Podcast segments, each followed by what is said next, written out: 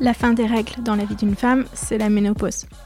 Ici, les femmes qui sont passées par là vous parlent de leurs symptômes, de traitements et astuces, de leur rapport avec leur propre corps, d'intimité, de carrière professionnelle aussi, mais surtout, eh bien, de la fin des règles, celles que l'on s'impose ou que l'on accepte. En les écoutant, vous trouverez, je l'espère, les bonnes infos pour traverser cette période encore trop taboue. Et puis surtout, j'espère que vous prendrez un shot de confiance et de bonne énergie. Je m'appelle Odayo et j'ai 44 ans. Allez, venez. Moi, j'ai toute ma vie été en couple, tout le temps. Quand je me suis séparée du père de mes enfants, euh, je me suis même pas posé la question. Il fallait que je retrouve quelqu'un et j'ai retrouvé facilement. Donc j'ai enchaîné des histoires, euh, des histoires très réussies, des histoires très ratées, mais il était dans mon esprit. Euh, voilà, ça fait peut-être aussi partie du troisième pilier. Hein. Il faut être, euh, il faut être mère, il faut être, il faut être jolie et il faut être en couple. Et peut-être que des fois je me suis un peu perdue. Il y a une espèce de, de côté un peu compulsif là-dedans. À un moment, je me suis dit bah là, j'ai pas force, je suis bien toute seule, ça se passe bien, ça n'empêche pas des fois que je peux avoir des, des histoires euh, sympas, mais mais ce, ce domaine aussi, je l'ai lâché doucement. Et là, euh, je me dis euh, pourquoi on m'a pas dit avant que c'était possible de ne pas être en couple et d'être super euh, et d'être super bien?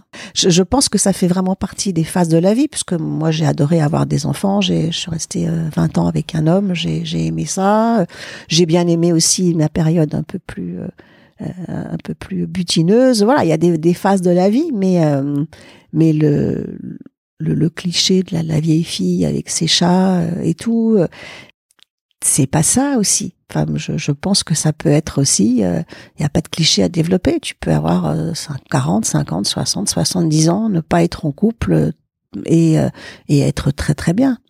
Moi, je, je par exemple, je, je, pour rien au monde, je ne revivrai avec quelqu'un quand je, quand je me suis séparée à 40 ans, c'était mon grand truc, ça. J'ai eu pas mal d'aventures avec des, des, mecs qui étaient plus jeunes. Et, en fait, c'était c'était pour me rassurer. C'était quelque part pour me dire, ah, t'as vu, je suis encore bonne. Euh, j'arrive encore à, plaire à un mec qui a 15 ans de moins que moi. C'était, tu sais, la, la, la, fameuse expression, les, les MILF, là, les, les Mother I like to fuck à quel curseur tu mets ta valeur marchande entre guillemets? Moi, j'avais 40 ans, je me disais, bah, c'est, je suis fière parce que on se retourne encore sur moi dans la rue et parce que ce mec, il a 28 ans et il est, fou de moi. Tu vois, je, j'attribuais ma valeur marchande, encore une fois, à ma, à ma capacité à, à séduire. Aujourd'hui, bien entendu que je pense pas séduire un mec de 28 ans, ça m'intéresse pas. Et bien entendu que ma valeur enfin, j'ai réussi enfin à, à, me persuader, à comprendre que ma valeur ne reposait pas là-dessus.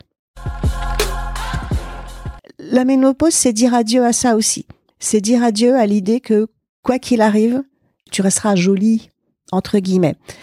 Et moi, je me suis beaucoup interrogée sur le fait qu'on se construit sur ces deux piliers en tant que femme. Euh, ce qui est bien pour une femme, c'est d'avoir des enfants et c'est son physique c'est beaucoup plus important pour une femme que pour un homme. Ça, tu t'en es rendu compte à quel moment? Je, je m'en suis rendu compte quand ça a commencé à partir. je me suis, je m'en suis rendu compte en me disant, il, il va falloir lâcher ces deux trucs. Si même elles, qui sont qui ont rien à prouver au niveau du talent. Je veux dire, Adjani, c'est la plus grande actrice française. Tu vois. Si même à ce niveau-là, tu peux pas vieillir, si tu es obligé d'être euh, de, de, ressembler à un masque de cire, parce que là on parle pas de se faire des injections, on parle de, de ressembler, enfin Madonna elle est, elle est défigurée.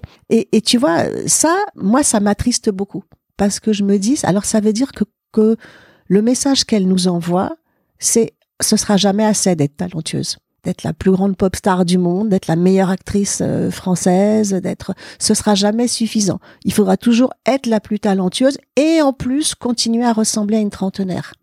Ça, ça me, ça me met en colère. On, a envie d'être des belles vieilles, d'être des jolies vieilles. Mais, mais moi, ça, ça, ça me fait pas rêver qu'on qu pense que j'ai 30 ans. Là, je pense que c'est quelque chose qui est pas sympa parce que ça nous envoie pour le coup, un message qui est difficile à entendre. C'est qu'on n'y échappera jamais, quoi. C'est quels que soient tes autres talents, ils seront jamais suffisants pour faire de toi quelqu'un d'intéressant. Et ça, c'est féminin. Ma fille me demande pas de conseils, mais, euh, mais je lui en donne quand même des fois. Et, souvent, je lui dis, c'est super d'être une jeune fille, d'être belle, euh, c'est super, mais il faut pas être que ça. C'est pas une phrase de moi, j'avais entendu une, Jane Birkin en parler une fois, en disant à quel point elle était fière de sa fille euh, Lou Doyon. Lou Doyon, quand elle était jeune, elle était mannequin, et c'est vrai qu'elle avait un, un, charisme fou. Et, Jane Birkin disait, je, je suis fière et heureuse de voir qu'elle est aussi belle, et en même temps, j'arrête pas de lui répéter qu'il ne faut pas qu'elle ne soit qu'une jolie chose.